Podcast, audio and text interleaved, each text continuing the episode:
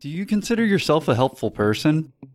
If so, would you be willing to help support me and my team on Patreon so we can keep bringing you this awesome podcast? Every little penny will help. If you are willing to help, go to millionaire interviews.com forward slash Patreon. That's P A T R E O N. Or check the link in your episode notes below. One of the many perks of supporting us on Patreon is that you can instantly schedule a call with me to help you with your current or future business. If you check out the beginning of episode 119, you can get a glimpse of what you're in store for. So to sign up for this awesome opportunity, go to millionaire-interviews.com forward slash Patreon. And to our newest Patreon members, we'll be reserving the shoutouts until the end of this episode. So thank you to our newest supporters. And now let's get on with the show. It's a cool thing to have your own business, and I'm all about it. I've had three. I love it. An entrepreneur is who I am, but I just don't want to gloss over like the pain of starting something. It's kind of like a farmer who has a new field and he has to get the rocks out of that field and he has to break up the soil and he has to plow that field and pull all the weeds. And the first day he does that, he gets nothing. And the second day he does that, he gets nothing. It's maybe months later before the harvest is there. So if anyone's buying a business out there, you probably want to get. We all brought a thousand dollars to the table and said, okay, for four grand, we're going to get this business started. In those first three years, we almost closed twice. We said, hey, if we don't turn a corner with this, we're going to have to close down. And I found out that my business partner had. There is nothing that'll sink your ship faster than a partner who's not operating with integrity. And so, one of the things I'll say is that you learn and you grow the most, not when you're succeeding, but when you're failing. My name is Michael Fry. I'm the co founder and CEO of Astra Brands. And under Astra Brands, we have two companies Brown Button Estate Sales and Circle Auction. And our companies serve high net worth individuals as they move or downsize. We handle MLB All Stars, CEOs for major corporations. And when they're ready to move, we sell all their stuff.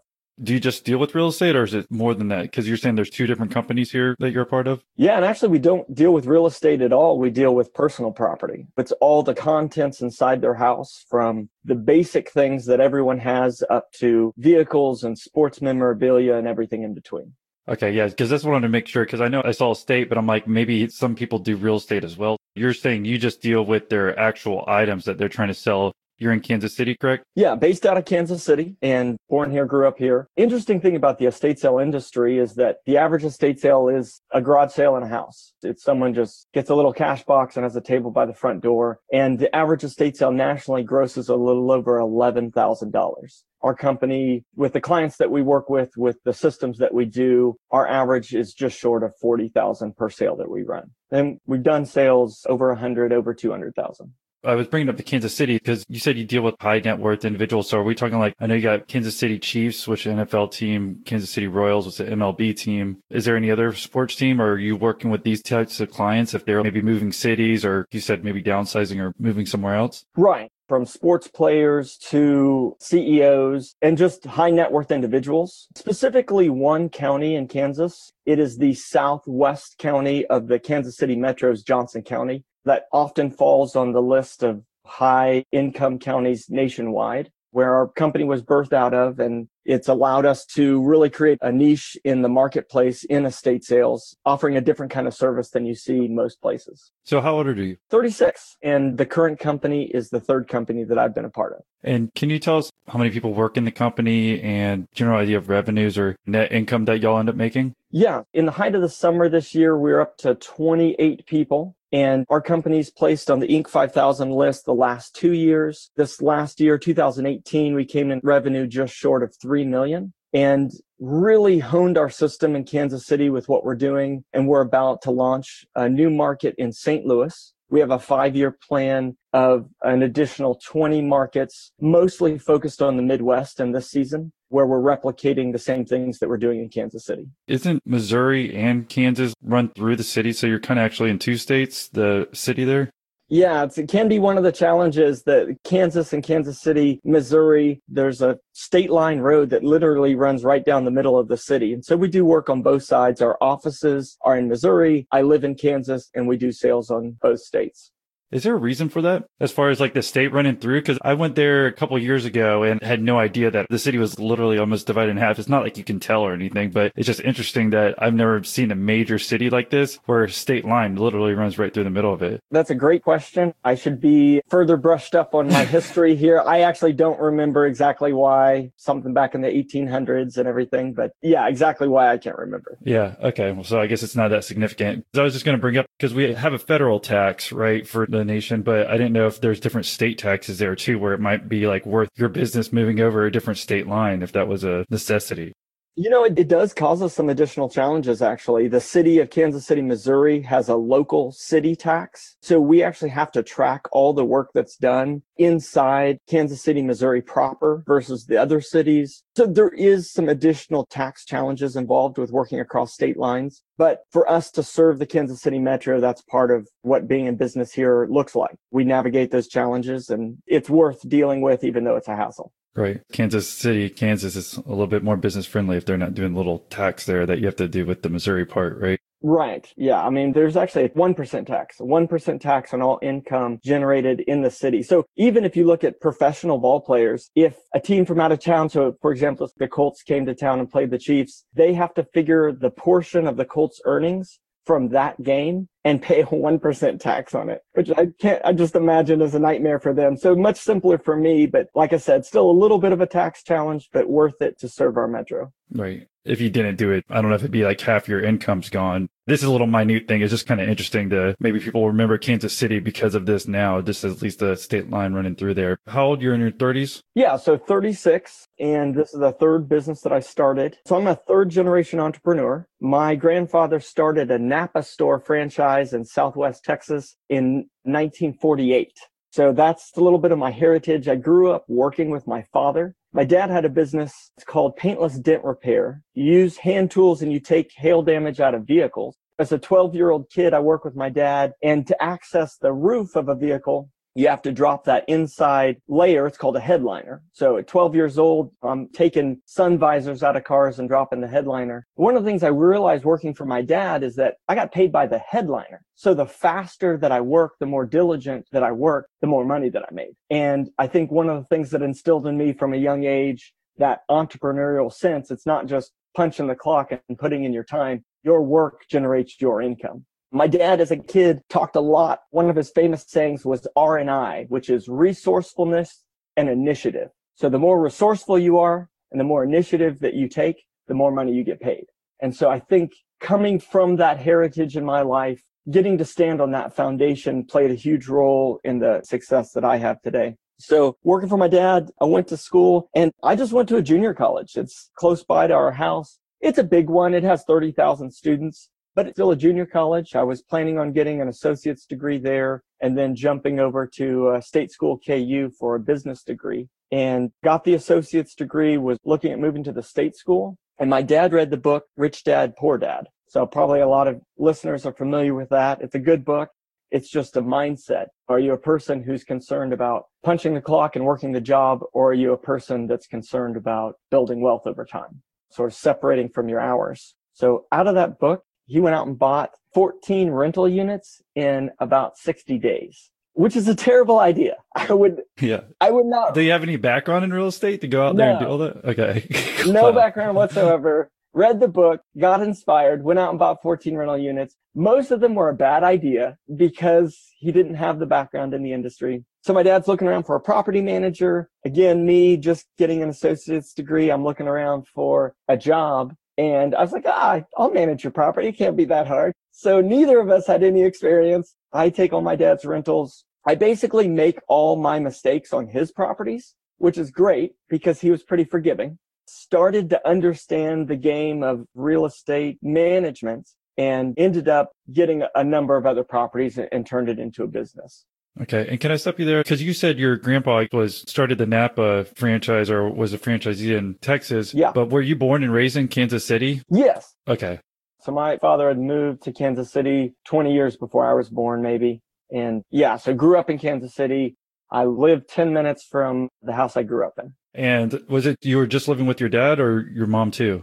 No, a great family. I actually have four brothers, and one of my brothers helped me start the company, a business partner of mine, good close friend. So we have a close knit family. And that's, again, most people are not a success in a vacuum. Malcolm Gladwell has a book that talks about so much of who you are is born of where you came from. And I think that's really true in my circumstance is that had a really great family and intentional parents who sowed into us and spoke to us about money and entrepreneurial things. And then, of course, getting into business with my dad at a young age helped me get started. So you were 20 basically because you had finished your associate's degree. You're working on your rentals with your dad, and then you want to jump in back there. I guess it sounded like you started finally maybe making these profitable. Cause the whole concept for step or dad, it's just getting that reoccurring income, right? But again, maybe going out and buying 14 units if you have no background in real estate he had the idea, the concept correct, but you probably want to at least study it a little bit more before you go buy that many units. We're not just talking about like one condo, right? Or one house. If you're going to no, buy 14, yeah. is that's kind of ridiculous after 60 days. Yeah, no, it's a terrible idea and no one should do it. If you're interested in getting into the real estate game, you need to go out and buy one unit and you need to work with that unit for a year and understand it. And then you'll start to get your rental legs under you and move on. Not a good idea for my dad, but probably good for me. It gave me a very intensive school to really understand real estate and get into it. So one of my dad's friends actually became my business mentor. He met with me early on. He had counseled my dad on getting into real estate and this gentleman had dozens of properties. And his property manager flaked out. Property management historically has not been a really good industry. People kind of jump in and jump out of it. Realtors do it on the side sometimes and that was the case for my mentor and his realtor was not doing a good job anymore. So he essentially put all his real estate under my management and then told all his rich friends to do the same. So suddenly I found myself in business. From the time that I started, I grew it to 175 units under management. And this is houses and duplexes spread out across three counties in the Kansas City metro. I think I grew it to maybe seven employees by the time I sold it.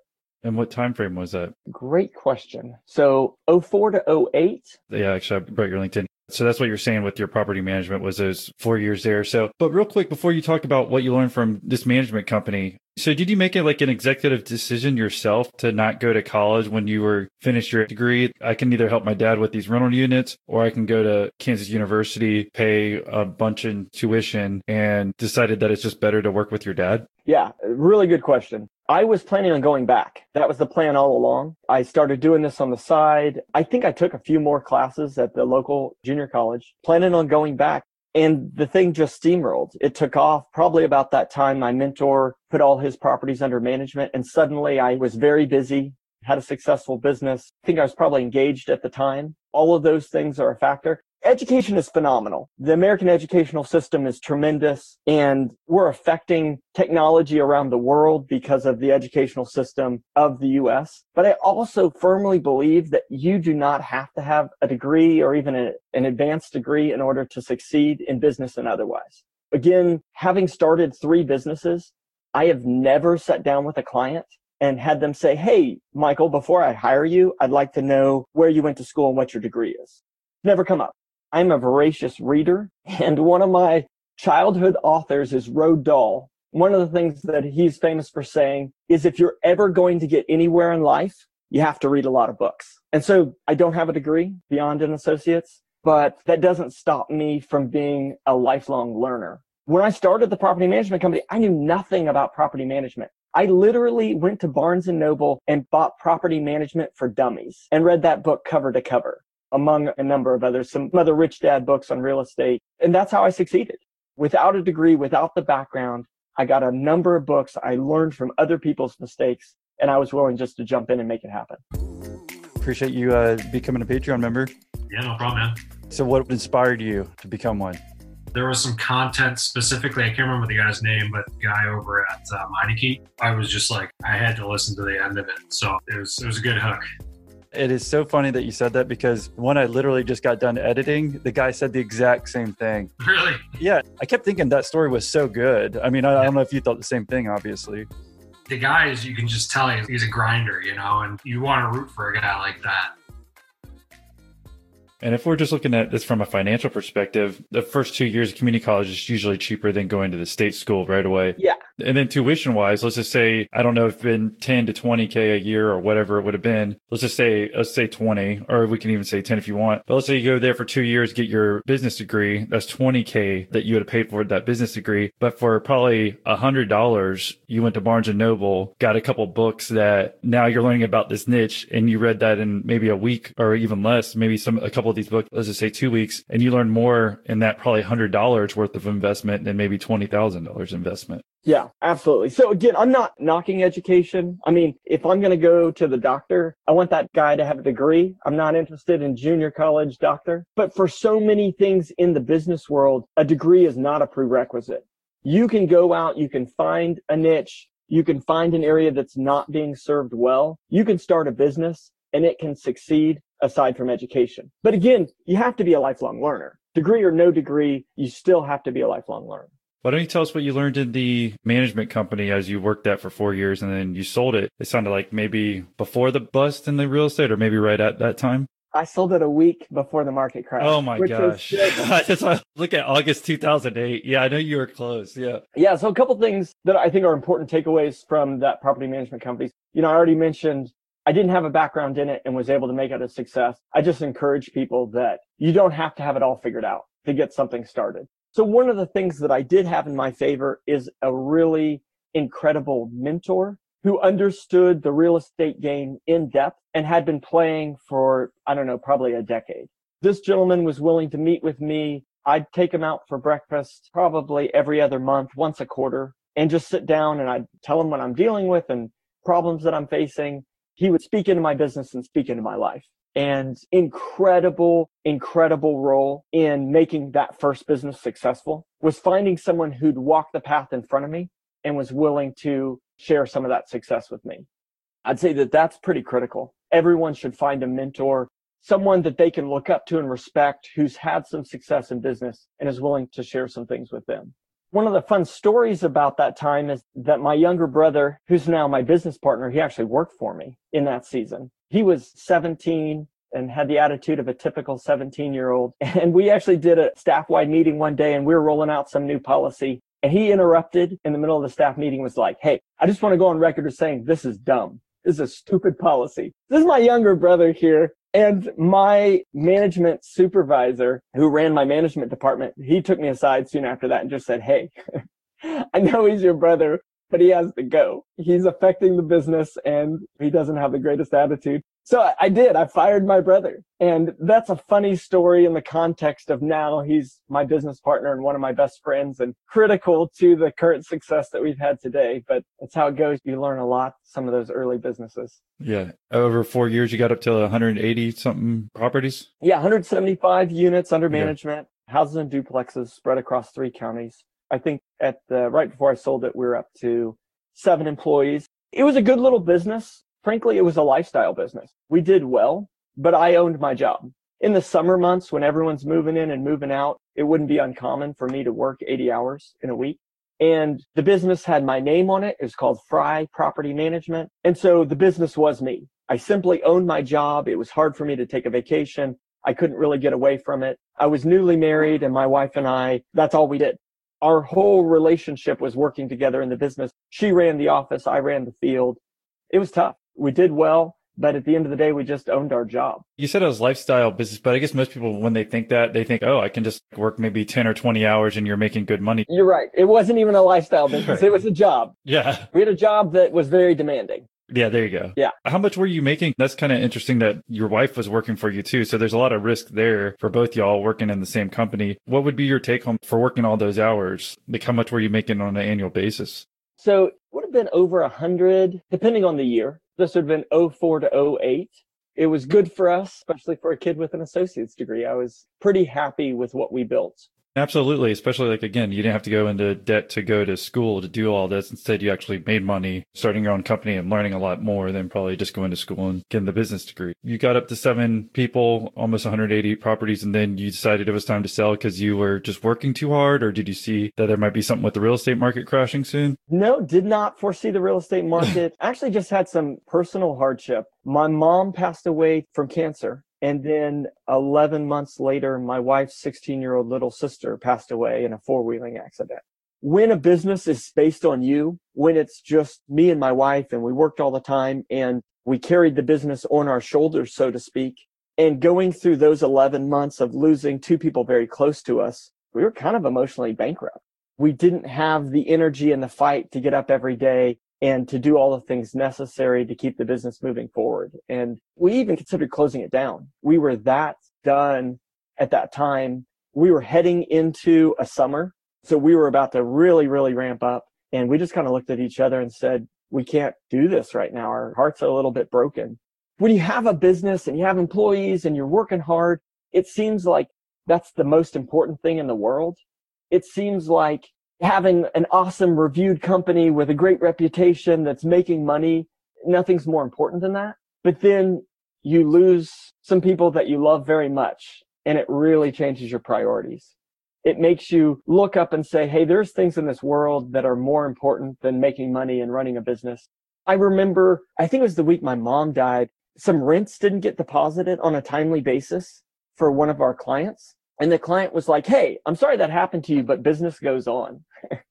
and obviously that was a really challenging statement for me. And whatever it takes, they incurred some penalties. I would happy to pay their penalties, but just like the insensitivity of that comment and everything I've done since, I've had the benefit of that life experience where I realized, hey, I want to be successful in life, but I'm not going to be successful at life to the loss of like my family or connection with those that I love and that that's still going to have to be the highest priority. Was this kind of like a reflection period where, like you were saying, maybe some weeks you were working up to 80 hours and you're just realizing how much you're working and maybe you're putting all this time into the business and maybe you shouldn't be doing that necessarily. Is that kind of the reflection period that you're having because the loved ones had passed away?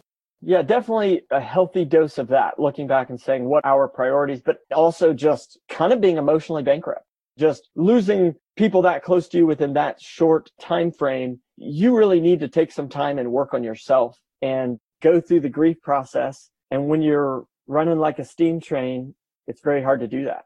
So I was really blessed in the season. A guy that I went to high school with had started a property management company completely separate from me. We actually didn't even know until later that we had both started property management companies. So I approached him and I just said, Hey, we're looking to transition. I'm interested in selling. We went through the valuation process and ended up selling in the mid six figures. So that's after four years of work, actually running it out of our house, even we were able to walk away in a very successful place. Did you get all that money up front? Because sometimes when you're selling a business, maybe just walk us through because this is a perfect size business that I think maybe some of the people listening might have a business around this size. Yeah. Or maybe five to seven employees. So where it's different from if you have a one or two person company, I don't think you can really necessarily sell it, right? And maybe if it's a company that has a couple hundred people, that's a different process. Right. Just walk us through how you're able to do that and come out the terms as far as getting paid. Maybe if you did it over a time period and the real estate market crash, then that's an issue. But if you're able to get that money up front and you got a loan, then obviously that helps you more. Yeah, so I was ready to walk away just emotionally. My mom passed away in, I think, June. And then the next May, my wife's little sister passed away. So now we're heading into the summer months. So we were able to affect that sale fairly quickly. And we sold in late August of 2008. I didn't go through a book valuation. A book valuation can cost around $10,000 to literally get a business appraiser to come in and review everything and go through the process. It actually takes a long time. We did that in our current business and we'll get to that later, but it just takes a ton of time. And, and I was interested in moving fairly quickly. So I just got some smart people, some people who'd had success in business to come around me, look at my books, look at what we were doing and help me come up with a price. I sat down with a competitor and I just said, Hey, here's my price. I was expecting some negotiation and probably willing to do some negotiation? And he said, great, I'll take it. I said, okay. So we had an attorney drafted up. He was buying the assets of the business without the name. And so with that, we had to really document everything that was in the business, the inventory, the vehicles, all the tools, and then document all the clients. So he got all my client base. The deal was if any of those clients walked away in the first 60 days, that that would affect the selling price would actually cause a deduction. So I got a hundred thousand dollars at closing in a check. And then the rest of the purchase was out over some multiple years, like three or four years. I can't remember exactly. As you mentioned, I mean, then literally the next week, the housing crash hit.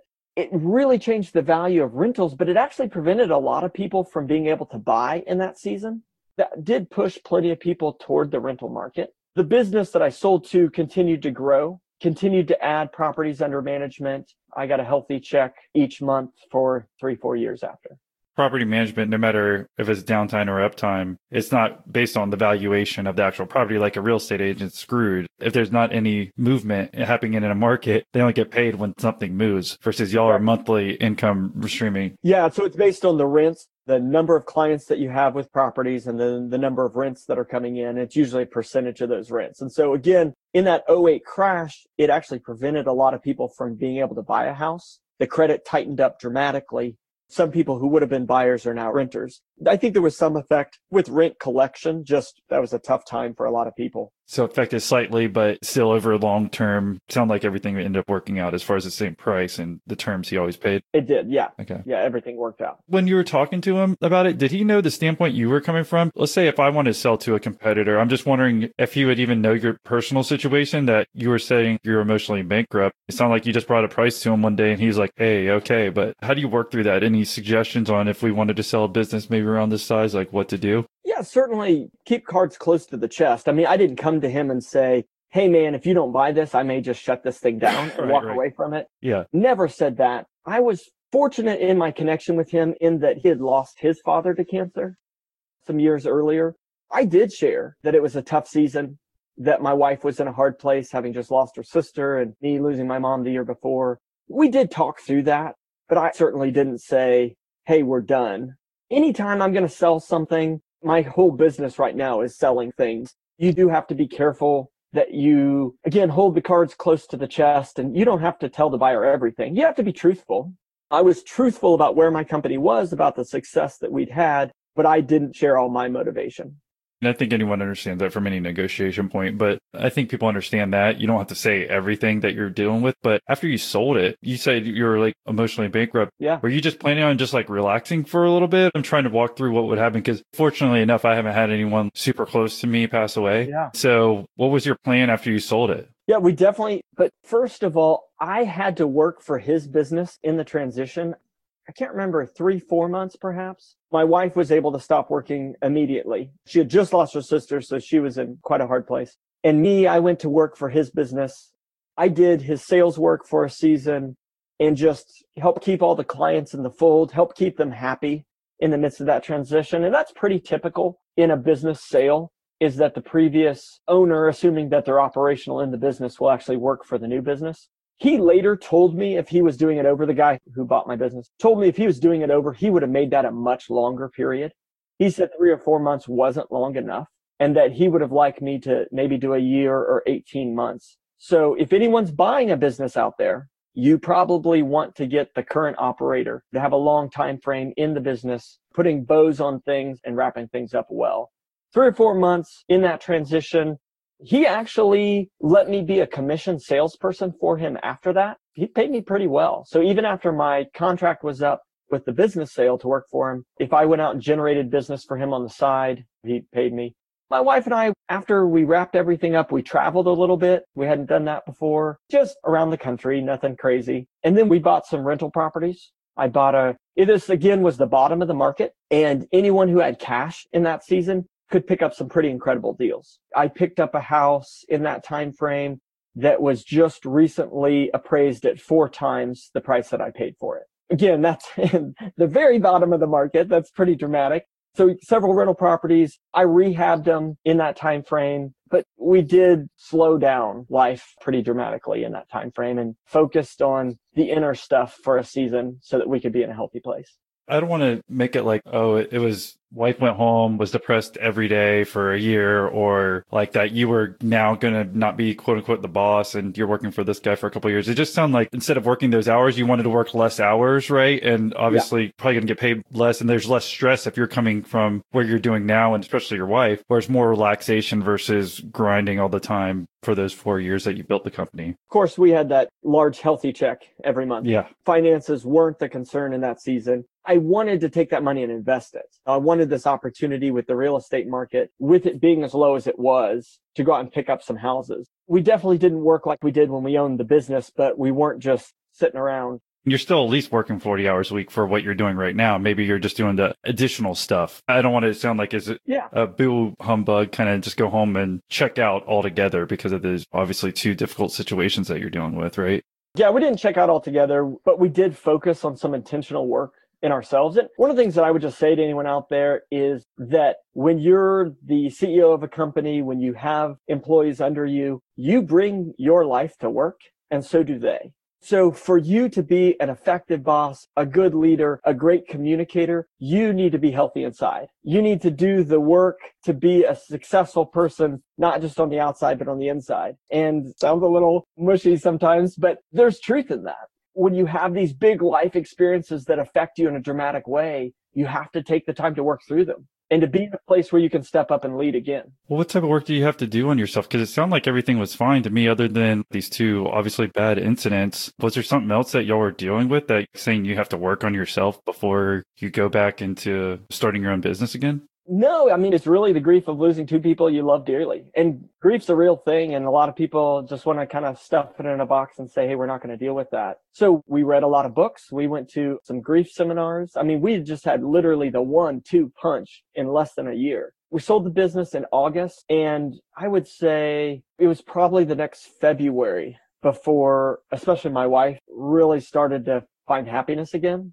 So yeah, it's just embracing grief. That's really what the work was. Embracing grief, saying, Hey, it's okay. And we're going to learn to find a new normal. We're not going to quote, get over this. We're going to learn to find a new normal. And that was the process. As you're being bought out and now you're getting the check that's helping with the income that you were making before, what do you decide to do from there? Yeah. So invested in some real estate, did some rehabs on the side. And I mentioned earlier that I grew up with my dad doing hail damage repair. And he had a friend who was actually one of the pioneers in the industry. So again, a car gets hail, hits the car, it puts dents in the car. And used to what they do was fill it with a putty and then repaint the car. And that actually affects the resale on the vehicle. This highly skilled technical work, you take tools and you massage the dent out from the bottom. It's very difficult to learn, but when you learn it, guys can make really incredible money. In the midst of a large hailstorm, guys can make three to five thousand dollars a day with this process. With my dad's friend, he knew that I had sold a business and was looking to do something new. So we decided that we were going to build a national traveling hail team. We were going to open up a training school and then we were actually going to sell franchise territories. So someone would develop a city. For example, Oklahoma City gets hit with hail almost every single year. So someone would own the Oklahoma City market. They would have relationships in all the body shops so that when a big hailstorm came, we as the national franchisor would bring a whole hail team into their city, support the franchisee in the body shops doing the work. The body shops make money, the franchisee makes money, and us as the franchisor make money. We got that up and started. To start a technical school in the state of Kansas, there was actually a process. We had to get certified, and being certified allowed us to get government funds for people to go to school. So we did that process. We started training people in how to do it. We put together a group of subcontractors to do our traveling hail team. And then we were working with a franchise company, a company who helps put together franchises. And I came to that business feeling good about myself. Four years in my property management company. I had done well. I had walked away with a lot of money and I was probably a little overconfident in myself. Wasn't careful at all about choosing our business partner. This guy was a deep expert in the industry. He knew the industry inside and out. And the business model, I think, was incredibly solid. Got very excited about the business model and invested a lot of money in this new direction.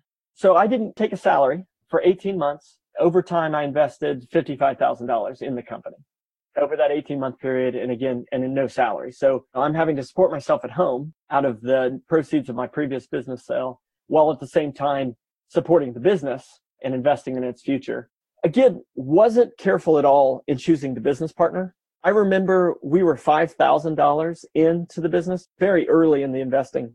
We had a pretty caustic meeting with the business partner, kind of weird and went sideways. And my dad and I were talking afterwards. My dad said, Hey, should we walk away from this? And I said, and there's a quote, I have too much money into this to walk away. So five grand. So instead of paying attention to that warning sign right then, I went on to spend another year and a half and another $50,000 trying to get that company off the ground. We were actually succeeding. It was moving forward. We got our certification to be a technical school. We started training people. We ran a very large hailstorm in Oklahoma City and another one in South Carolina. And again, we were almost done with our FDD getting ready to launch the franchise. And I found out that my business partner had cashed uh, business checks personally. There is nothing that'll sink your ship faster than a partner who's not operating with integrity. When you get a business partner, you get married. You're committing to each other to build this thing together. And as goes your business partner, so goes your business. The further in that we got into this business, that was the nail in the coffin when the day I found out that he had cashed thousands and thousands of dollars of business checks in his personal account. He had set up a DBA and cash them. What'd you want to do to him after you figured that out? you know, by that time, we had had enough butting of heads leading up to that that I was just kind of done. It's not like he's losing money marketing. Right.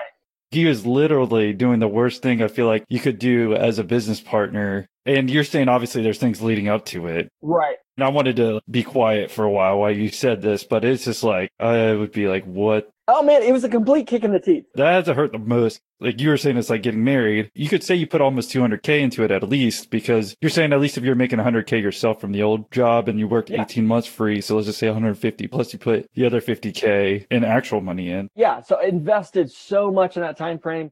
I had had my first boy came along in that time frame and I know I took a little time off, but I was working hard. If you think about it, I could have taken that 18 months my wife and I could have like traveled around the world you know what I'm saying? I mean, we just could have done anything in that time frame with $55,000, just had a lot of fun. And I had poured my heart and soul into this company and then for him to do this. So huge, huge kick in the teeth. We talked about a lawsuit, but one of the reasons why this guy was in the position that he was cashing checks is because his personal finances were in a tough place. And we just said, hey, it's not worth racking up a whole bunch of legal bills on our side just to have a judgment against him that we're not going to collect on. Collect on. Yeah. We just need to learn from this and choose to not be bitter.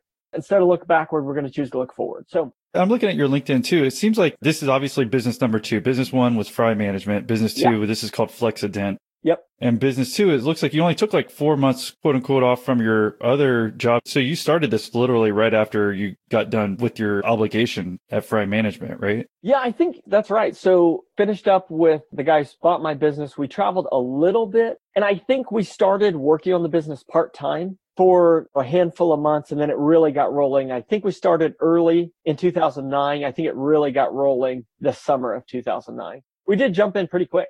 He must have sold you on this thing to jump totally different industry and you're taking all the money you made from real estate and then at the same time real estate's crashing and you're saying at least you did buy some rentals because you yeah. knew so much about it. Yep at that point in time. But even if you would have stuck just in real estate and being able to do that versus putting all this money in, that would just ramp up my anger with probably No, yeah. So it wasn't it wasn't completely new because I'd grown up with my dad in this industry. Okay. And so Yeah, I remember you said that earlier. Okay. That makes sense. It was something that we were very familiar with, not just helping my dad and taking out headliners and cars, but I had traveled around with him to body shops as a kid and I kind of knew the ins and outs of what this industry did. Even though I didn't have the skill myself, I understood the industry. And so one of the things I'll say is that you learn and you grow the most not when you're succeeding, but when you're failing. That cements lessons in your mind in a way that nothing else ever does. When my oldest son was a baby, he placed his hands on a fireplace screen, burned his hands and got a blister. And I tell you what, if you ever said the word hot around that kid, a kid, he would take like five steps back. Winston Churchill says success consists of going from failure to failure without a loss of enthusiasm. I would suggest that almost every entrepreneurial who's been very successful out there has had some pretty tremendous failure in his past because it changes your perspective. You do things differently financially. You do things differently when you look for a business partner, just everything. You approach it from a different perspective when you've touched that fireplace screen and burned your hand on it real bad. Here I am removed from that season by nine years or so. And I can look back and be really grateful for that time, really grateful for the lessons that I learned coming out of it. At the time, it was very hard. And if I thought about the money I'd put into it and lost, and I thought about my foregone salary, I could go a little crazy. I was still in a great place financially because of my first business sale. And so I just had to say again, I'm not going to look backward. I'm going to look forward. I'm a success, even though this situation wasn't. What can I learn from it and what can I do next? You were pissed off at the time, though. You had to be. Oh, yeah. Tell me about the second you found out. Like, how did you exactly know he was doing this? He had met someone to collect some checks, and he and I had talked about that. So that was the plan. And I kept asking him about, hey, I need to get those checks and put them in the bank. I handled all the banking relationship. I was the signer on all the checks and everything he had stiff armed me a couple times. Oh, I'm still supposed to meet with him, blah, blah, blah, blah, blah. Maybe a couple weeks went by and I was just like, Hey, this guy hasn't paid. I'm going to go call him. And he's like, Oh, actually he did pay. He paid me directly and I went and put it in the bank. I had to do it because of my personal finances. I didn't have a choice is what he told me.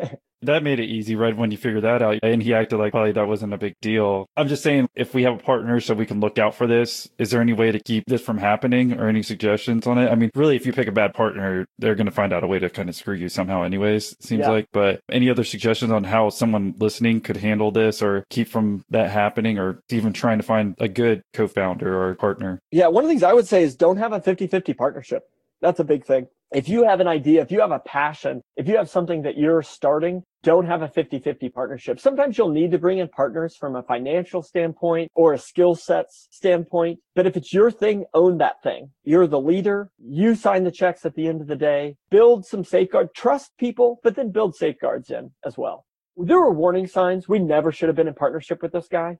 You know, maybe we should have hired him. He had deep, deep knowledge and deep connections in the industry. If we had hired him or had him consult in the business, I think that could have been successful. But to have him as a partner was a bad mistake, and I should have seen that early on.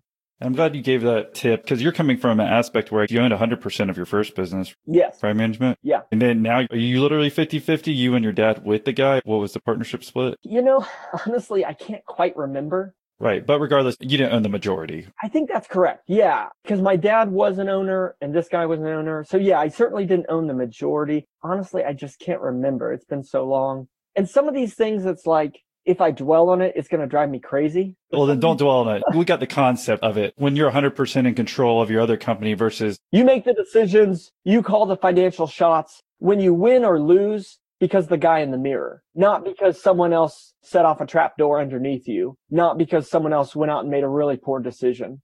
Partnerships are hard. So I'll give you a little preemptive glance. The Kurt business, I have a partner. We're going to talk about that. It's my brother, the same brother that I fired before is now my partner in this business and that's successful in a different way. But in general, don't have a partner. Have a minority owner, have a highly paid consultant, don't have a 50-50 partner. I'm glad you're able to catch up and see those old group calls, and those they're definitely helping. Yeah, and probably the most helpful one has been with a gal that did PR. Megan Bennett. Yes, yes. Like I listened to that whole thing with all the people's questions and her ideas, and I like how you know you got her to tell more stories than just the regular interview. Yeah, well, I appreciate you being a Patreon. Uh, no worries, man. I, I, came across a podcast a few weeks ago, and I definitely uh, enjoy them. So uh, I wanted to at least show my commitment, and at the amount that you uh, it costs, I, I, wanted to go for the highest tier. So.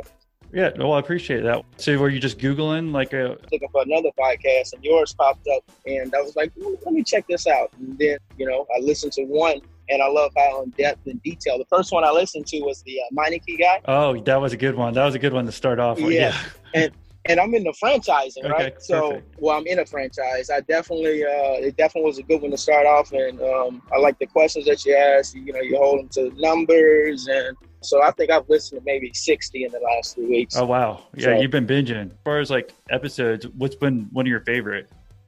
the Meineke guy. Meineke, yeah, you really did start yeah. off with. I thought so too. I've been telling yeah. everyone how great that one was. And and and he's one of the main reasons I joined the Patreon too. I was like, man, I got to hear the end of his story. It took it took me a couple weeks, but uh, yeah, I was like, yeah, I got to hear the end of his story. So if you want to hear that episode with Charles Bonfiglio, go check out episode 165.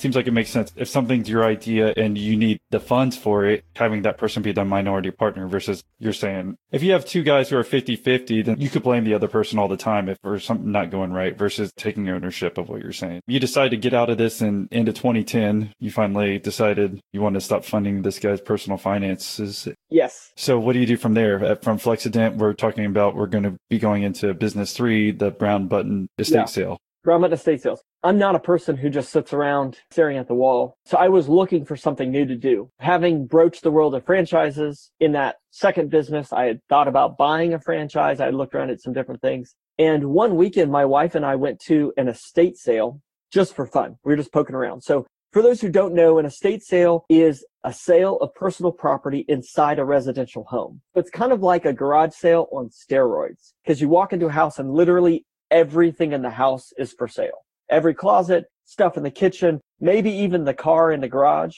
is for sale. So my wife and I went to one of these just for fun. We are just poking around and it was the most unprofessional, poorly run situation I'd ever seen. It was kind of amazing. It was dirty in the house. The employees were yelling at each other across the house, like, Hey, Bob, I need something. It was unbelievable. We happened to show up near closing time, didn't even know it. And the gal at the front checkout said, Hey, if you ain't in line in five minutes, I'm going to charge you double. I just looked around flabbergasted that that was the level of customer service that they had. Well, that's not a bad business model for her, right? You oh, up. Yeah. Kidding. you know, for me as a customer, I just wanted to leave. yeah. I, I mean, mean, icky just hearing it. Yeah. Yeah. I just couldn't believe that that's how a business is run. I found out these people had been in business for 20 years. I was like, well, this is crazy. This can't be normal. So my wife and I went to estate sales all around town and we found out that that's more normal than not. That the estate sale industry is junky garage sales in a house more often than not. There's some good players, but as a general rule, it's a poorly run industry. And if you couple that with the senior demographics, it's crazy. I mean, the opportunity that's coming in this industry, the number of Americans who are turning 65 or older is projected to more than double by 2060. So the number of retirees now to 2060 will double. There are 10,000 baby boomers a day retiring. It's just crazy. This tidal wave of need that's coming and the way the industry is set up to serve them. I never knew that estate sale. I thought it was always with someone dying. So when you're talking about the garage sale versus estate sales difference. You're just saying estate sales are in-house. And honestly, if you think about it, anyone, I could see a house automatically kind of dirtier because at least a garage sale, they have to put an effort to bring it outside, put it on right. a table, maybe organize it some versus I could see what you're saying with the estate sale route. Does estate planning have anything to do with the actual death there, the estate sales? Sorry. Or no, is that usually when people die, they just have it because they have everything inside and they make it easier? Because you just brought up the whole demographic thing.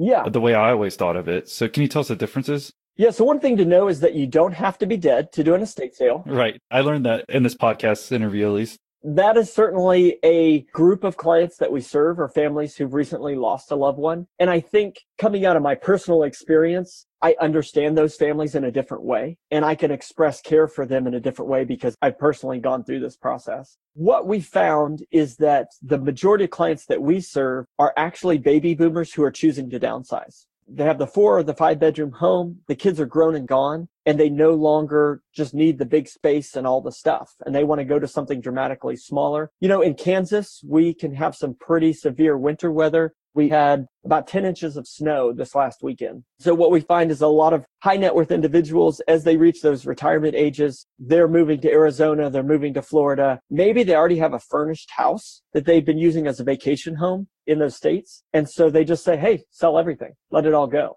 I would say getting to that point was a process. We started the business and we were pretty naive. What we said is, Hey, no one's doing this very professionally that we can see we're going to do this. We're going to take this to the max of professionalism. Well, the problem is the average estate sale is $11,000.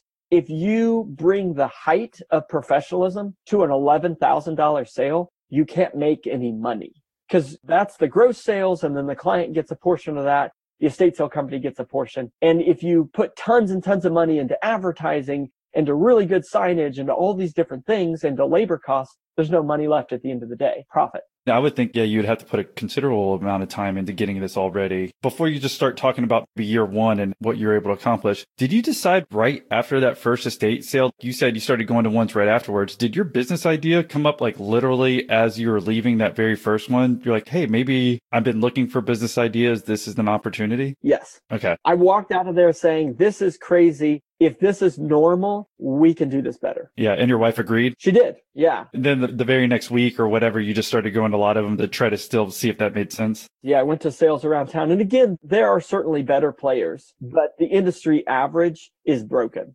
it's poorly run, it's non-professional. So what did you start doing to get this thing started? Did you hire a brother right away? Just tell us about how much money you had to put in the business to get this going. Cause obviously you just come off two years of at least your personal work income. You weren't making money, but at least you had, still had money coming in from your first business. What did you do to get this thing started? So we went to estate sales around town, realized that this was normal. We sat down and said, how can we do this completely differently? So one of the aspects of an estate sale is you typically will do a well-run estate sale anyways, is you'll stage the home meticulously, turn it into a store inside the house, and then you have to literally price everything in the house. So having the business background I was in, I knew how to bring best business practices to this endeavor, but not so much about pricing. My younger brother, James, the one I fired, had been on eBay since he was 12, had a deep knowledge of stuff and of pricing. And so really an obvious choice for me. I went to my mentor, the same guy who helped me get started with my first business. And I said, Hey, I have this crazy idea. And he said, great. I also have a crazy idea that I want to tell you about. You go first. I said estate sales. He said, no way. My crazy idea is estate sales. I don't know how he got to that. I can't remember, but essentially we sat down at the same meeting with the same idea to launch a business. The business started with four people, myself, my brother, my mentor, and then one other guy who was involved early on. He had a social media background. We all brought a thousand dollars to the table and said, okay, for four grand, we're going to get this business started, which there's not many industries that you could start a business for only $4,000, but that's what we did. James put together a website and we just jumped in. We found someone who had spent 20 years in the industry and she gave us a whole afternoon and just talked about the business, the ins and out. I think I filled a complete legal pad with notes in meeting with this lady. Once again, came into an industry I knew nothing about, but said, we're going to find the resources. We're going to learn how we can get this thing up and running. Well, it's kind of funny that you didn't know anything about real estate. That ended up doing well. You didn't know anything about this estate sales or whatever. It seems like it's obviously doing well today because we talked about it. Yeah. But the thing that you thought you knew, you got screwed on, right? yeah. No, that's, I've never looked at it that way, but I think, yeah, there's a lot of truth in that not that you weren't open minded with the other company, but when you're going into something you don't know shit about, you will have to be as open minded as hell. Like when you're talking to this woman or whatever, you have to dive deep. You have to get into it and learn it in depth. And you can't just make assumptions. Yeah, zero assumptions because you don't know even know what to assume, right? Exactly. so, but this woman was she actually a competitor, or she was just getting out of the business and was willing to tell you all this stuff? Yeah, she had kind of got out of the business. She had moved from doing estate sales to being a personal property appraiser. So if someone has a state and they needed appraised for tax purposes, she steps in. And so she just gave us her time. She actually referred us our very first sale. And the first sale was a glorified garage sale. It was someone's garage and back basement. It brought in $4,500. And I think we probably spent a month, four people spent most of a month working on it. So obviously the economics don't work on that first one. Yeah. So what's the percentage you're getting? Cause you're saying the sales were that they have yeah, to 35%, 35 Okay. 35%. Cause yeah, the majority is going, I assume back to the owner. Right. It's their actual stuff that they're selling. Right. Yeah. So we walked away from that first sale with uh, $1,200. Yeah. Nice. For a month's worth of work for four people. But you got to start somewhere. Oh, yeah, I agree. Yeah, that's the thing. That's why I thank you for bringing up the first sale because it always takes time. We can't just snap our fingers and have this happen overnight. So it might seem minute and suck at the beginning, but you got to start somewhere. You know, one of the things in our culture now is starting a business or having an invention. It's kind of sexy from Shark Tank to just like startup culture and podcast. It's a cool thing to have your own business. And I'm all about it. I've had three. I love it. An entrepreneur is who I am but I just don't want to gloss over like the pain of starting something. Like there is a season, it's kind of like a farmer who has a new field and he has to get the rocks out of that field and he has to break up the soil and he has to plow that field and pull all the weeds. And the first day he does that, he gets nothing. And the second day he does that, he gets nothing. It's maybe months later before the harvest is there. And it's just like that when you start a business. The cost is up front, is what I'm trying to say. It's interesting. I recently read the book Shoe Dogs by Phil Knight, and this is the guy that started Nike. And Nike's crazy. I mean, it has like $30 billion in sales now. It's nuts. It's all over the world. But here's the thing. He had struggles for 18 years of starting the business. He got kicked out of multiple banks. I mean, like, I think four different times in the first 18 years. They're thinking about going out of business. They did $14 million in revenue one year and thought they were going out of business. Don't underestimate there is a season of cost, a season of pain when you start a business, but the harvest, the win, the freedom comes on the other side of paying that price we even talked about this before for someone in to think about because we're obviously just hitting highlights over several years, right? Of your story right now, hitting some highlights and some lowlights, whatever. But what you're not seeing, obviously, is the amount of hours that you have to put in to get to where you got. It's just like if you're in the gym, you see the guy who's pretty jacked and maybe you just started hitting the gym. Well, there's a reason he's jacked. You didn't see how many times, how many hours and years he's put in to get in his muscles where they are. It's like, oh, well, maybe if I work out for two or three weeks and then I'm not looking like that, you quit. Well, right. again, there's a reason he's at where he's at versus where you're at right now. Same principles apply in the gym as you do in business to me. Yeah, that's exactly right. Those first couple years were kind of like lifting weights and not seeing any results it was hard. We were trying to do something completely different. We were trying to bring this high level of professionalism. We weren't running a profit and loss statement on every sale. And it wasn't till later that we realized that some of these sales we were putting in more labor in than the price we got out. That seems obvious in hindsight, but you're just in the trenches making stuff happen. And sometimes you don't stick your head up and realize where you are. We were pretty naive thinking we could do something completely different. And we were running sales just like everyone else. It was a couple years into the business, year three or maybe close to year four, when somewhat by happenstance, we got a sales call in a $2.5 million house. So 2.5 million on the coast may not be much of a house, but in Kansas City, that's pretty significant. It's probably about 12,000 square foot house. Five car garage. I mean, beautiful, beautiful house in a very exclusive neighborhood. It was an $80,000 estate sale that we ran that next week and sort of a light bulb went on is there is a group of people that needs our service and they need this uber professionalism, this social media focus, this ability to do things differently and they're willing to pay for it. And when you're making 40% of 80,000, that's very different than making 35 or 40% of 11,000 for two weeks worth of work. Were you just running net neutral for the first couple of years of the business? Yeah. So I actually went backwards financially for the first three years of this business. I had less every month at the end of the month than when I started. That hurts because the first four years you made significant money, right? It seemed like, and then the next seven years, basically, you're saying two plus the three, maybe five, yeah. Let's say five, six years, you're like going backwards financially. And once you sold that first company, you probably didn't envision that you'd be at this point, right? I did not. I certainly didn't. And again, there's a cost to starting something and making it successful and plan for that. Be willing to put in that cost. In those first three years, we almost closed twice. We certainly talked about it. We said, Hey, if we don't turn a corner with this, we're going to have to close down. And we had an event where we did something a little bit different. We actually worked for a business we liquidated a couple warehouses. It was a huge project. We spent over a month on it. It generated maybe 50,000. But by the time we had done all the moving costs, we had rented a giant space for the sale. We put the labor in. We actually lost 20 grand on the project. Yeah. God, that hurts. Oh, oh that hurts. Oh, tough. yeah. yeah. So blessing in disguise because we went to one. So I told you we started with four partners. It kind of looked like we were going to shut down at that time. And we went to one of the partners and I was able to buy out his share for five grand. What that share is worth today is multiple, I mean, just a tremendous amount. What a blessing in disguise to go through that hardship. It was tenuous. We might have closed and I said, Hey man, I'll buy out your share. He walked away from the business. So it was just myself, my brother, and my mentor at that time. Again, pretty soon after we land this giant sale in an exclusive neighborhood and the light bulb came on and we said, this business can be successful if we direct all of our attention to high net worth individuals who are choosing to downsize. They need something different than what's done out there. Most high net worth individuals don't even consider an estate sale when they're going to move because an estate sale is kind of a junky garage selling a house run by Bubba and his truck. Bubba and his boys. Yeah, exactly. And so that was a turning point in our business. That sale probably kept us in business. That was literally right after the sale that almost put you out of business, right? And I don't blame the partner wanting to get out because sometimes, like after that couple of years, you're just like, dude, I cannot keep doing this, right? Exactly. Yeah.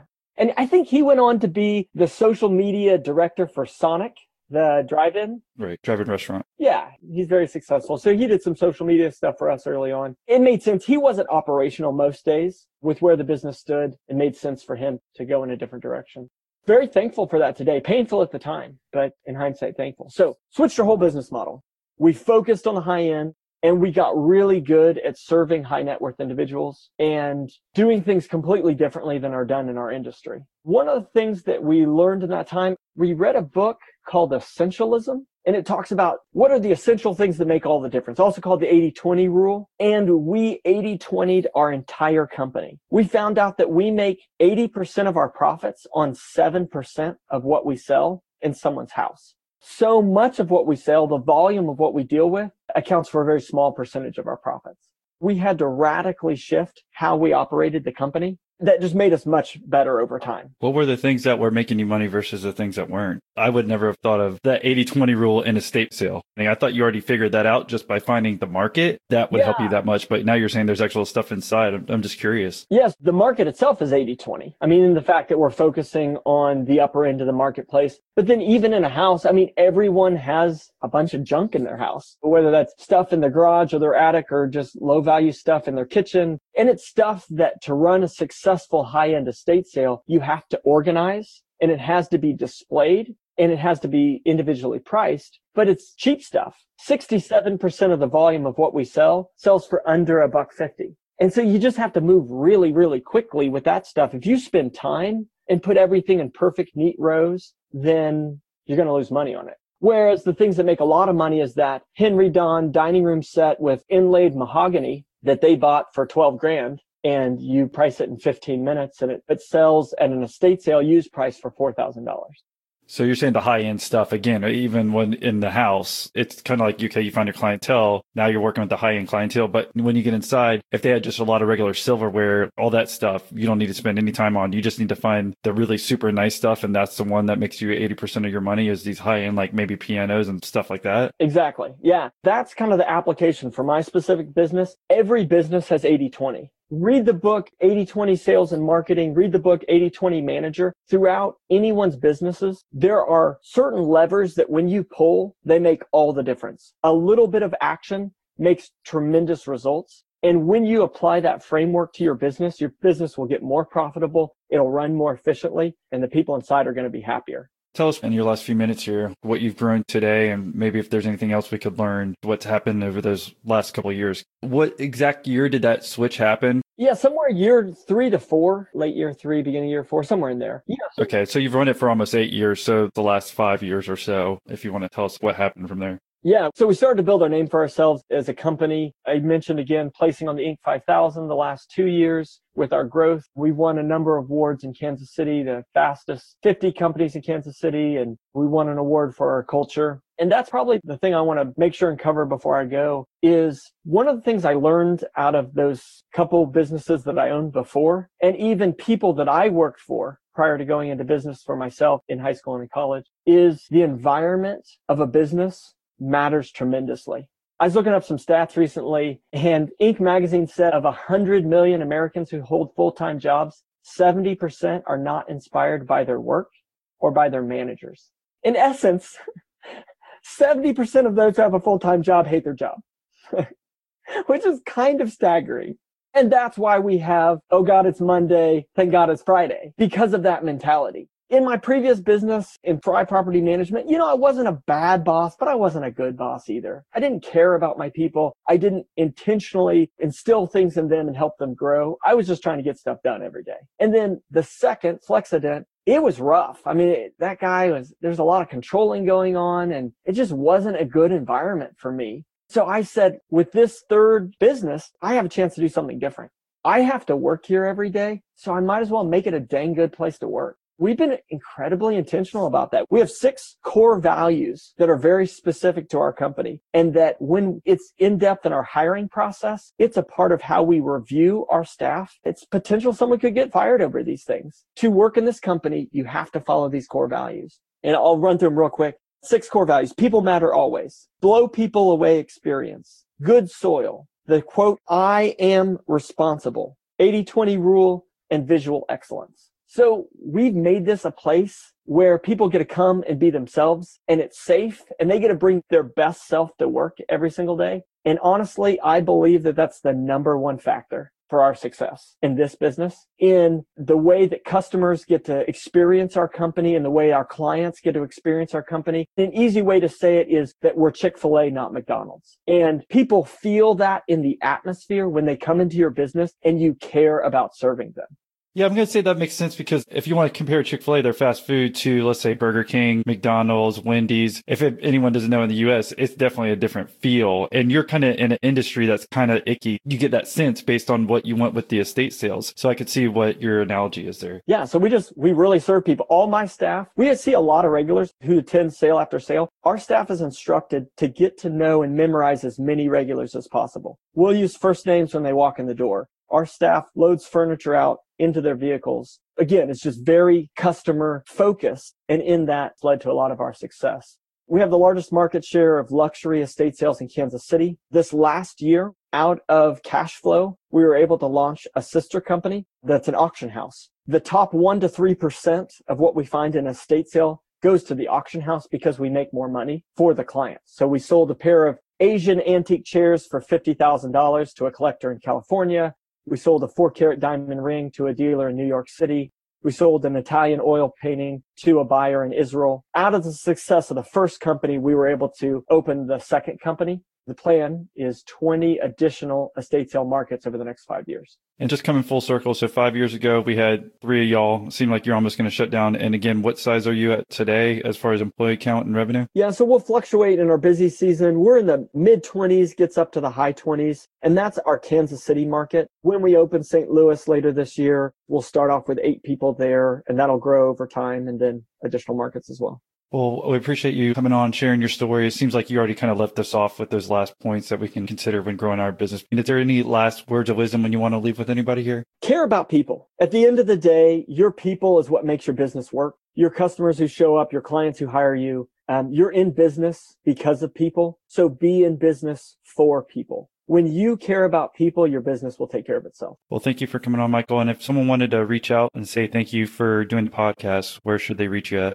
Oh, you can always connect with us, see what we're doing on Instagram at brown underscore button, or you're welcome to connect with me personally on LinkedIn. And I guess just look up your name, Michael Fry. Michael H. Fry. Thanks so much for having me. I appreciate it. Thank you for listening to this episode. Let's get started with our Patreon shoutouts. You can find more about each member's business by checking our episode notes below as well. So, our first newest Patreon member, Akash of Logi Leap, he's in Mesa, Arizona. If you need an app developed for you, he's your man. Go visit logileap.com. That's L O G I L E A P.com. Tuna Osman in Ontario, Canada, who's in the process of starting his own company. Thank you for becoming a member. Walker Peak of Residential Acoustics in Tampa, Florida. Thank you, brother. If you need some soundproof curtains, go check him out at residential acoustics.com, or you can hear more about his story by tuning into episode 6. Our next member is Mr. Better. God knows where he's located. Seems like he wants to stay anonymous, but still appreciate the donation.